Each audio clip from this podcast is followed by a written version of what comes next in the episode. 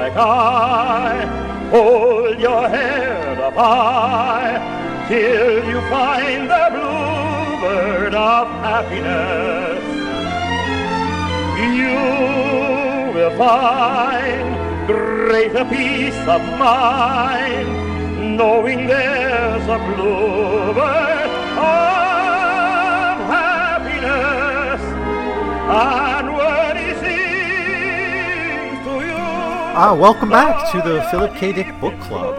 And I am going to be continuing my look at Dick's 1962 novel, The Man in the High Castle. So, without uh, wasting too much time to get you up to speed, I, I, just want to encourage you to listen to the previous three episodes where I explored the first half of The Man in the High Castle in quite a bit of detail.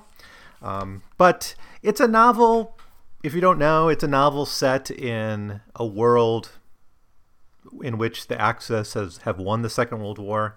Japan has occupied the east coast of the United States, and most of the novel is set in, in San Francisco and, and in Colorado uh, in the West. It's all in the Japanese territory. But we do learn a lot about the German world. In fact, much of the novel is dealing with German politics in the middle of a, of a transition. Um, Bormann, the head of the Reich after Adolf Hitler, basically went insane, has just died, and then there's a secession crisis. There's a German spy in San Francisco. Uh, going as the name of Baines, pretending to be a Swedish businessman uh, and trying to make contact with the Japanese. Although he says he's there for business purposes, he's actually got a, a, deeper purpose that we start to learn about by the midpoint of the novel. Other characters include a Mr. Childan, who runs an antique store, and uh, Frank Frink, uh, a person uh, with a Jewish background who was hiding his identity, and he was just fired from his job, and then he blackmails his boss by exposing that, essentially putting out, trolling him by, by showing that his telling others that his fake antiques aren't that good, aren't that effective, and through that he was able to get uh, a few thousand dollars to start his own jewelry making business. Uh, we meet uh, one of the officials of the Japanese government in San Francisco, Mr. Tagomi, and a few other uh, minor characters. And they all have narratives that intersect, although they're all sort of doing their same thing. Another character we meet is Juliana, who is Frank Frink's wife, who Frank misses very much and still has deep feelings for, and she's in California. And as we meet her, she's uh, kind of like a yoga instructor or like a gym uh, athletic trainer of some sort. And after after work, she goes to a, a diner, meets some truckers, picks you know basically hooks up with one, an Italian named Joe, and takes him home through her conversation, through other characters' conversation, we learn that there's a new book that's been released called The Grasshopper Lies Heavy, which has a world in which the Allies won the Second World War. So it's kind of the opposite, the inverse of The Man in the High Castle, except that world that's described in that book is not the world that we live in. So it's just because it's not, it's not a the grasshopper lies heavy is describing our world it's describing a different uh, reality in which the allies won uh, the First World War. If you read the Dark Tower novels, you kind of understand this idea that there's kind of multiple. Uh, multiple parallel universes because it's all a little bit uh, different here and there and, and it's that kind of thing is going on with with this now the theme of this novel through and through is what is real and how do we identify it and how how do we have any ground for like determining if something is real it's played with early in the story with this question of antiques you know, it doesn't matter if an antique is is really old or if it's a fake old, right? As long as it has that what, what's called one character calls historicity to it. And the only way to prove if something's real is this piece of paper that's external to the item itself. So what is there within the item itself that proves it's it's false? It, it really doesn't exist unless you kind of go at it scientifically. So, but there's also characters who put on different masks and play with their identity, like Frank Frink, who changes his identity to avoid being um, identified as a Jew. We have undercover agents of different governments. We have one one man who's talked about, but we don't meet yet, is coming from Japan, and he's an old man, and he's he's to- we're told that he's a like a like an old businessman who's basically consulting for a small fee. In fact, he's an important Japanese government official. So on and on. There's there's nothing really solid here. And on top of all of this is this question of is the world they live in the world they really live in, right? Or is that also fake? So identity is being played with all the time. There's very few characters who are what they present themselves as, or at various times in the story, even if they're fairly honest about who they are, they put on different masks and they put on different identities. So it's a very fluid novel in that way. It's not particularly plot heavy. As much as there's a plot, it really has to do with uh, this German transition and how it affects some members of the Japanese government active in San Francisco. And, you know, besides that, kind of the characters, even though they intersect, are sort of doing their own thing. And this is a common trope that Dick does in a lot of his 1960s novels, where he'll have a lot of characters in a world that's fairly well defined but each of their plot lines are, are kind of going in different directions and especially like in novels like the simulacrum where you just have a lot thrown on the on the table and you know it's hard to kind of dissect what the clear plot is and this is his first novel that really does that his previous novels even to the degree they're playing with different ideas had a much more straightforward story this one this one it's it's when you even when you read it a few times you're, you're still trying to get a grip of what the story is trying to tell. It's actually one of the reasons I was surprised to see people try to adapt this into a, a TV series. And as far as I know, the TV series it plays with this theme of, of the Nazi occupied America, but really doesn't get into a lot of his other philosophy. That's what I've heard, anyways. Um, so I guess that's disappointing, but it is what it is. I haven't seen it myself. So, anyways, again, I, I, I spent three episodes where I talked about the first eight chapters of, of this novel. I don't know if I'm going to do three more or two more. I'll see how it goes. I'm, I'm going to talk about a couple chapters, and if I have time, I'll, I'll do a couple more. Um, because I, I, think at this point, you know, I, I, I can kind of maybe go a little bit quicker through through the rest of the novel. So maybe I can get through with this in in two episodes. I'm I'm not sure. We'll just see how it goes. So I'm going to pick up with chapter nine. So again, if you haven't read the novel, or if you're reading along with me, go back and listen to my first two episodes before you jump into this one. So, chapter 9 picks up with Frank Frink and his uh, partner, Ed McCarthy, and they've been really trying to establish this jewelry making business. And the real fad in at least among the Japanese occupiers, the people with money and power and the ability to kind of spend gratuitously on, on consumer items, is antiques and kind of kitschy American artifacts. I almost want to criticize here nostalgia. I'm, I'm really tempted to talk about this current wave of nostalgia we see in, in American popular culture. You know, a lot of, uh, you know, people my age, you know, people in their around 40 tend to look back at the 80s with a bit of nostalgia and we have you know films and TV series that really exploit that and take advantage of that. And I you know I don't want to say it's bad necessarily, but it seems Dick here suggests there's something a bit inauthentic about kind of living in the past. What's different about these Japanese elite is they're not kind of going back to a past they knew. They're they're going they're, they're interested in the American past and the kitschy kind of artifacts of the previous the pre-war generation in another in a country that's not their own. And I don't quite fully know how to interpret that. I've never seen much in my life, outside of maybe some academics, of a nostalgia for a culture that's completely foreign to them. Usually, nostalgia comes out of people remembering their own past and their own experiences. And, anyways, but it is what it is. Um, but what Ed, Ed, what ends up being called Ed Frank Custom Jewelry, they just joined their names together, is they're trying to make original jewelry. They're trying to make something, you know, new that's not going to really fit in that market, but they're hoping to do something other people aren't doing and, and create a new market for themselves. And then we get a lot of detail about how they start their business, the, the kind of the, the metals they buy to make it. And there's a lot of focus here on just how hard Ed McCarthy and Frank Frink work at quality and really trying to make a good impression and making everything handmade and making everything very precise and, and using good you know quality materials and things like that.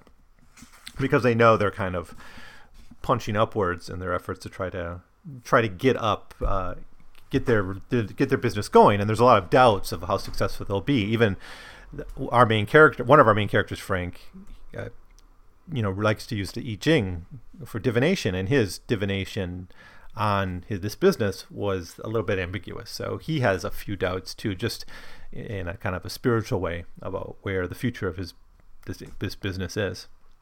But I do think there's a, a point that Dick's trying to make here in focusing on uniqueness and and value and quality versus nostalgia, right? I, if you you know, there was an earlier scene in the novel where Childan tried to sell to his Japanese uh, customer like a first edition comic book or something, which he thought was really valuable, and he ended up not wanting that, and he ended up buying instead like a cheap Mickey Mouse watch, which is really something kind of crappy, and you know, it's got nostalgia, it's got kitschiness to it, but it doesn't, it didn't have real value, and Childan was a bit bothered by that, both because it was, wasn't as much of a sale, it seemed, but also because you know he didn't seem to appreciate the, the true value of things, and this is going to be a thing that comes up later on in this part of the novel when we we meet this character Childan again.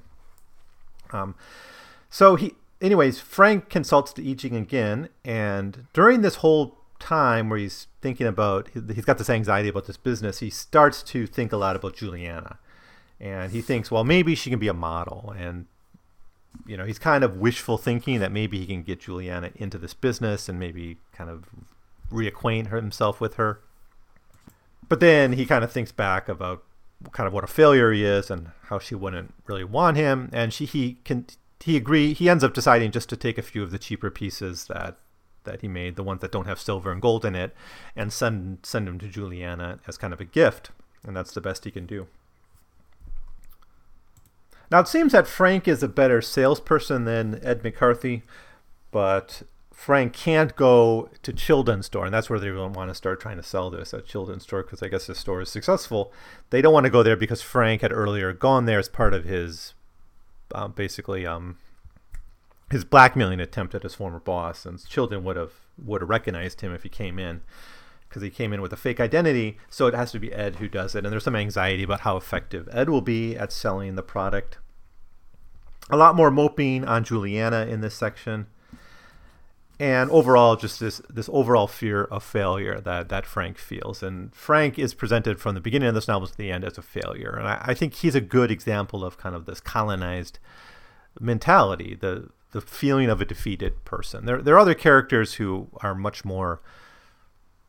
I don't know. I'm kind of hesitant to use the term, but kind of Uncle Tomish and their attitude towards the Japanese. And there's a lot of people who kind of serve the Japanese, you know, in various um, positions as servants or people or like children servicing their the products that they want to get, like being basically salespeople to the Japanese. Frank, he's got more, more, much more of a chip on his shoulder, and he really can't accept that. And he's striving to create an independent business for himself as a way to avoid that, but he still is overcome with this feeling of failure. And this comes deep down to, you know, the failure of the United States to win the war, the eradication of his people, the fact that he's forced to change his identity and, and live his life as a non-Jew. All these are just different layers of the failure that this character feels, and he, he comes off quite pathetic, and his story ends with the ultimate failure, and we'll get to that in a moment. Then we get a short section, just three or four pages, where Juliana and Joe are on their quest together. Their quest essentially is to find the man in the high castle, to find the man named Abendsen, and this is the man who wrote The Grasshopper Lies Heavy, this book that shows this alternate history. And you know i guess they don't have much else to do so that's why they're on this this quest. We're going to find out again that there's another real reason for this um, quest. It, ha- it really is not fully about curiosity although it is for juliana um, this character joe has another reason for doing it um, we get a little bit of talk, uh, talk here about her work as as basically like this sports advisor she works in a gym kind of yoga instructor i can keep imagining her as a yoga instructor but not, I don't think he ever quite says she's a yoga instructor, but she's kind of that kind of that that sort of figure. Um, now she does notice that he has this knife, and and he kind of, you know, explains it away. But they have a very interesting, I think, relationship, and in one level, it's kind of a relationship of equals. Joe had served with the Axis. Juliana is is an American, and she's living in Colorado in part to be away from both the Japanese and the German occupation. She's got a lot of feelings. She's very political, and they're able to talk about politics kind of on the level of equals, and you, you can kind of grasp their their attraction, and you, and you see what she sees in Joe is what Frank, her her husband, I guess ex husband or husband, I don't know if they're still married. How, you know, what he seems to lack, especially in his kind of in the, the, that kind of the bitterness he has. Joe's much more a person who's able to kind of deal, on the surface at least, deal with the changes in the life. And some of their conversations are, are really enjoyable, I think, and, and some of the highlights of this novel for me. Oh, I guess I see it here. I guess she she teaches judo. Um, so another Asian uh, little element of Asian culture. There's a lot of that in this novel. Um, Japanese and Chinese words, the I Ching fits in. A lot of people recite kind of Asian poetry, and so there's all kinds of examples of, of the impact impact of Asian culture in America after um, the defeat in the war. So, anyways, they, they basically decide to go on this trip to to see Abendsen, to go on this road trip, and and prepare. And she's she's kind of looking forward to this trip with this man who she she likes, and she's hoping to, that she'll he'll spend some money on her. Um, then we return to the story of, of Ed, Ed and Frank, specifically Childan's business. And Ed comes into the business. And, well, the previous experience he had with the Colt 44s, which were proven to be fakes, and got him lost him a big sale, or at least he thought he lost a big sale out of this.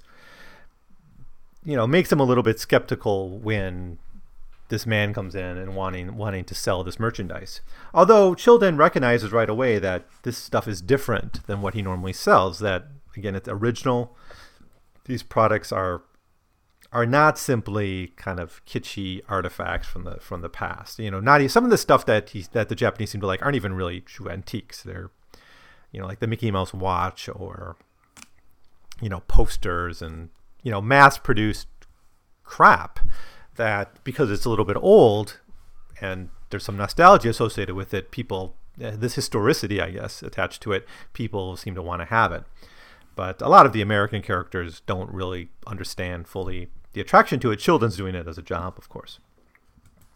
So I, I think uh, Ed McCarthy does a pretty good job with his sales pitch here. Um, basically, it's he's offering the store 50% of the of the retail price, uh, so they buy it for half the half the retail price.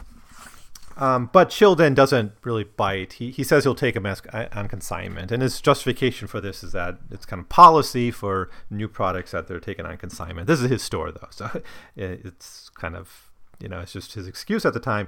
He sees a lot of advantages in taking it for consignment. He does see the quality in the stuff, but he says there's less risk. He says you'll get two thirds instead of half of the price if you, t- you leave it on consignment. That's what Childan says to to Ed.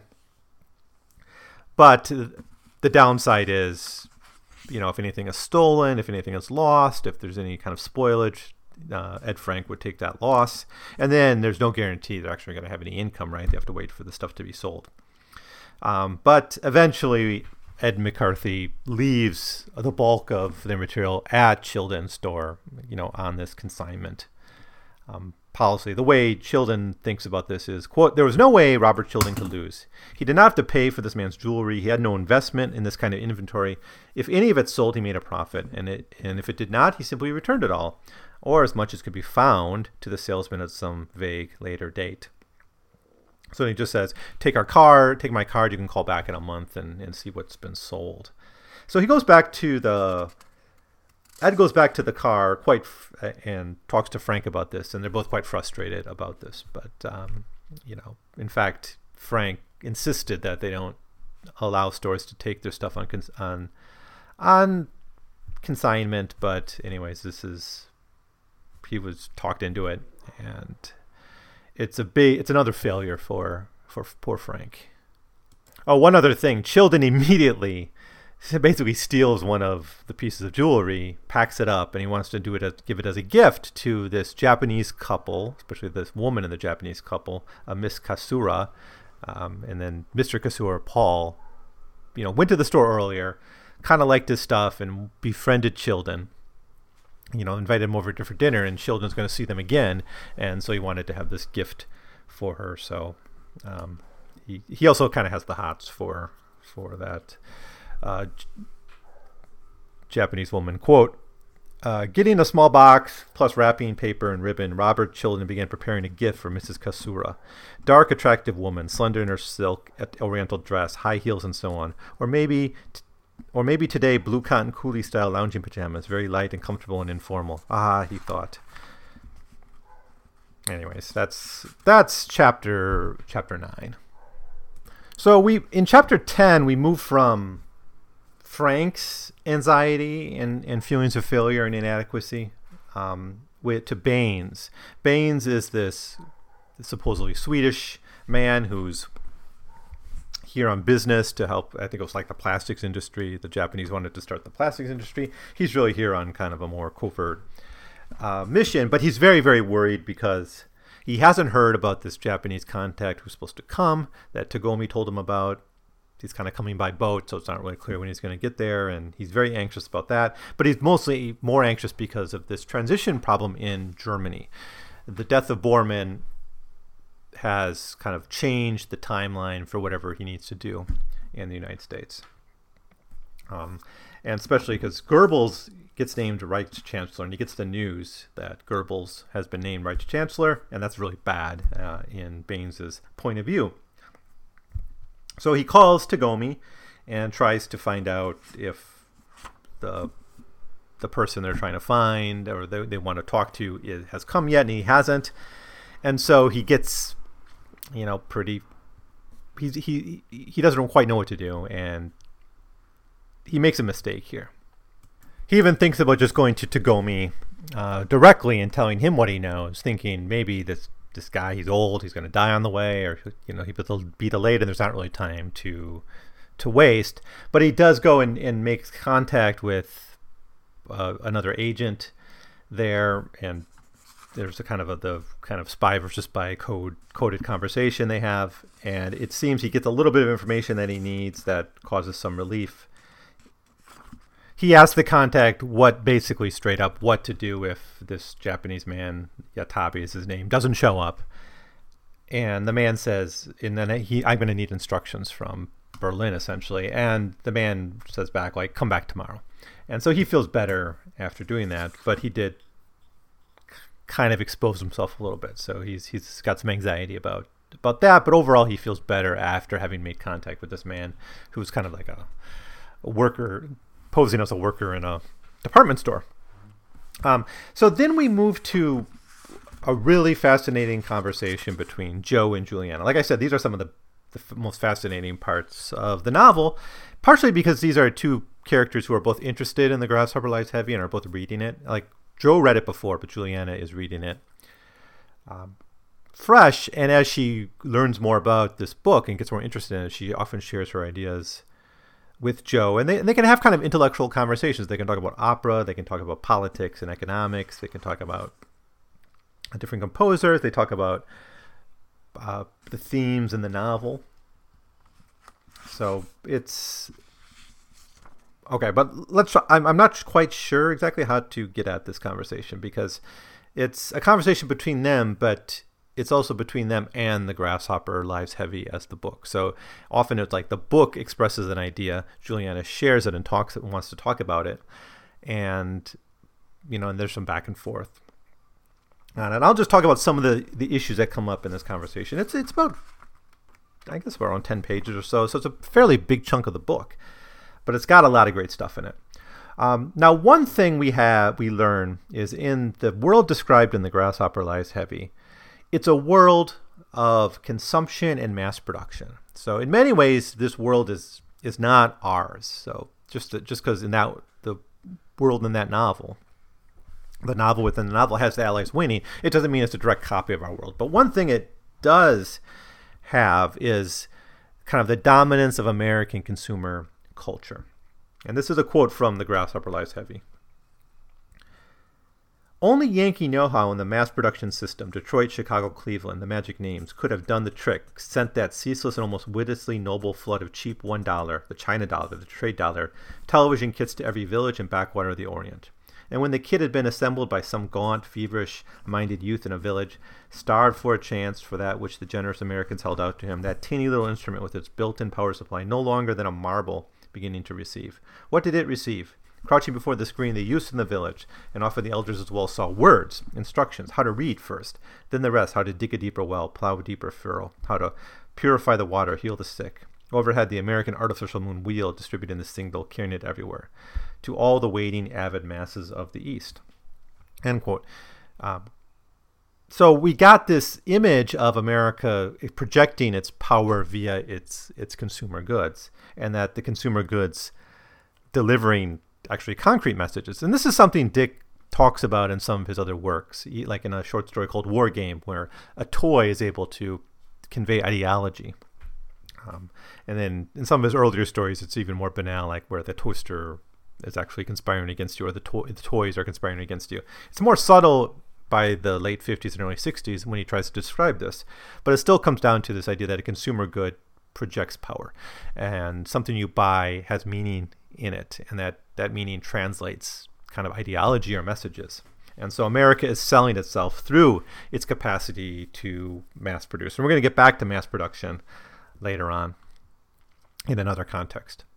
And then the next passage of the Grasshopper Lies Heavy that Juliana talks about is essentially this this kind of New Deal logic that has helped America become what it is in the war. It's not necessarily the military superpower that it was in the real world. That's still Britain in in the, in this novel, but America's powerful in other ways. So I'll, just read the next section here.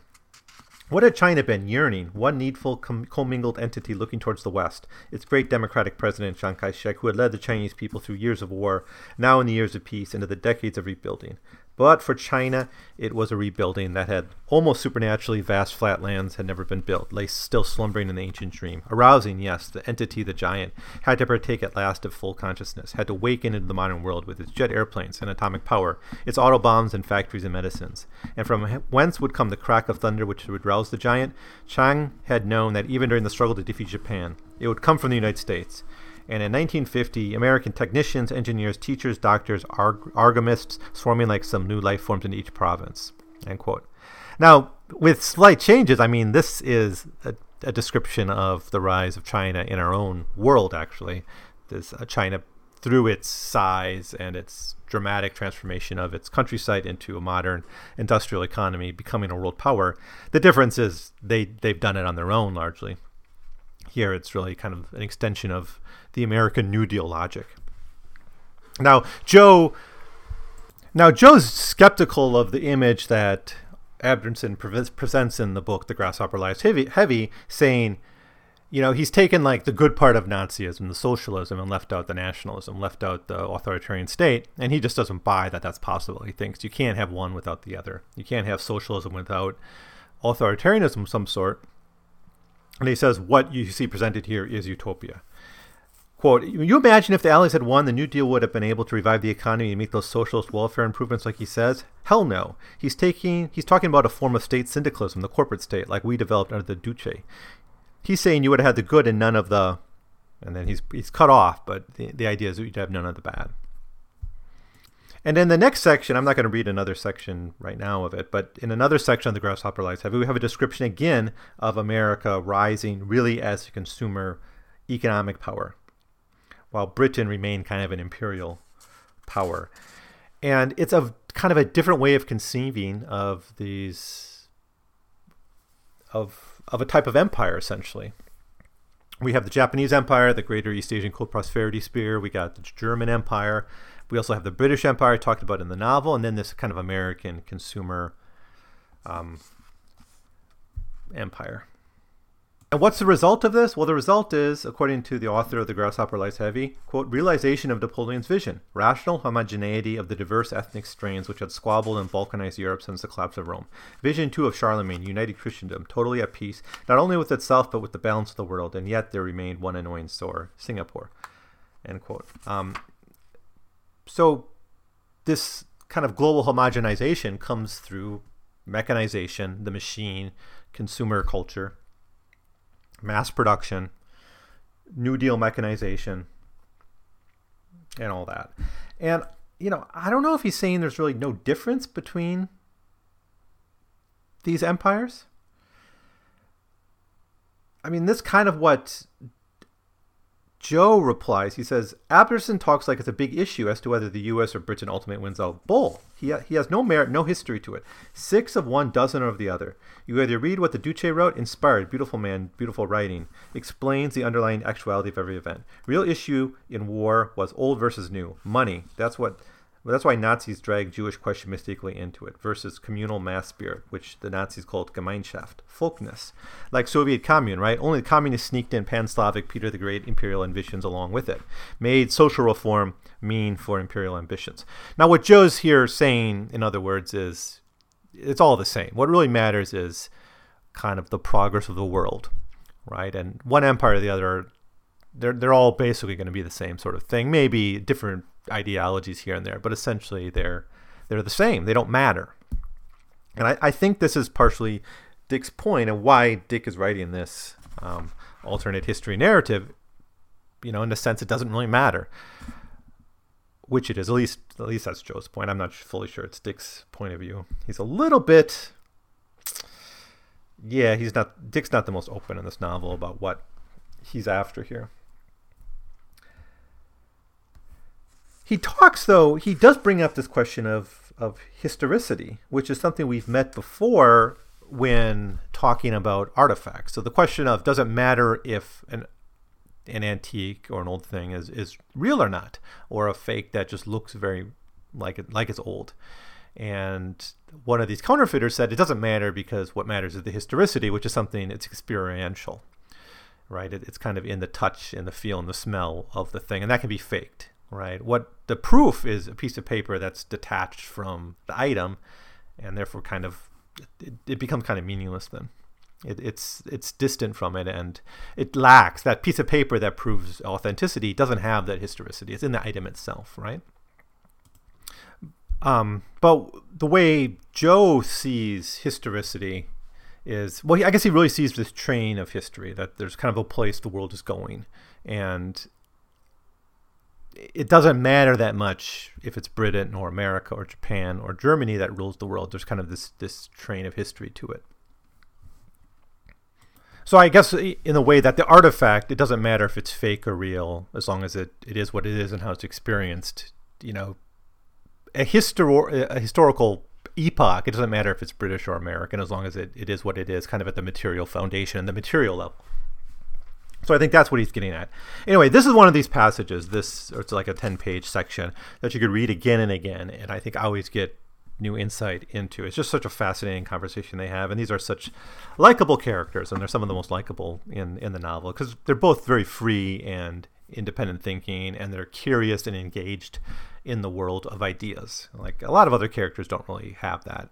Um, like the other people we see me reading the Grasshopper Lies Heavy see it as a problem or you know, don't have that same level of engagement with the text. And of course, they're going off to try to see see the author.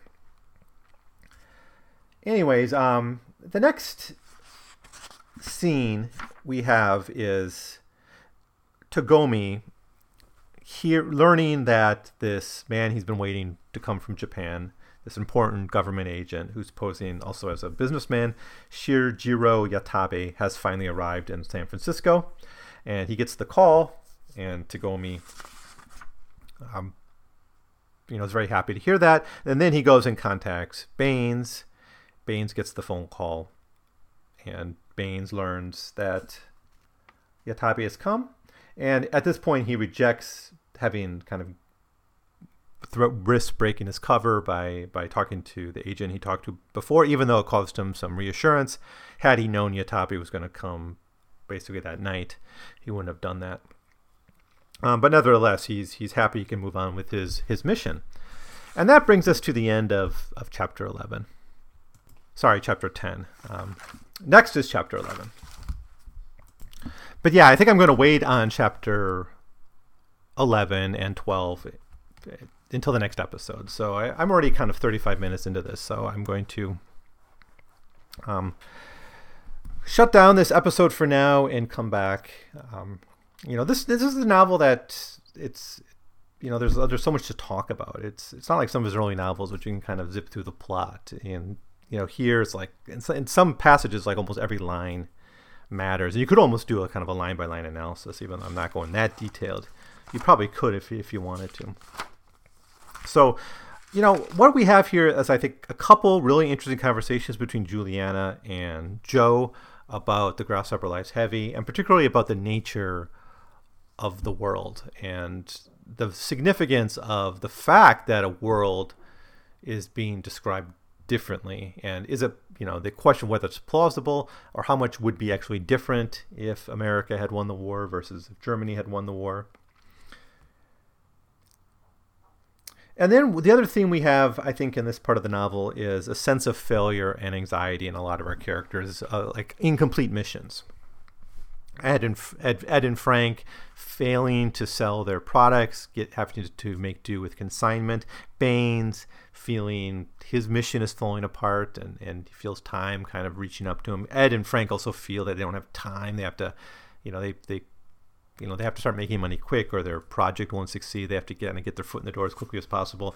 So some of our characters are feeling this this kind of rush, this anxiety. Um, but you know that those are the main things going on in chapters 9 and 10 but they're really good ones i think they're really important especially chapter 10 is uh, is one of the strongest um, i guess intellectually in, in the entire book so i'll i'll leave it at that and i'll um, start getting you know start working on part five of my series on the man on the high on my comments on the man on the high castle. So as always, thanks so much for listening and for supporting this podcast. And if you enjoy it, you can listen to my other Philip Dick content. I've covered all of his writings up to 1962, up to the man on the high castle in earlier episodes. So you can go back and find those, or you can follow my podcast for my examination of other American writers. Uh, I'm looking at the Library of America. I've been looking recently at African American writers from the turn of the century. So please uh, check those out as well if you're interested in American writing. So um, I'll be back next time with looking at at least chapters 11 and 12 of The Man on the High Castle. I probably won't be able to finish it in just one more episode. So probably two more episodes um, on this on this book. So if you have any of your own comments on The Man on the High Castle, uh, please comment on anything I missed anything important I misinterpreted or, in your opinion, got wrong or am looking at backwards, please share your thoughts. You can send me an email at 100pagescast at gmail.com and I'll, I'll try to get back to you and address your, your comments in, in an upcoming episode. So, again, thanks so much for listening. I'll see you next time with part five of my review of The Man in the High Castle by Philip K. Dick. You search till you find the bluebird. You will find peace and contentment forever if you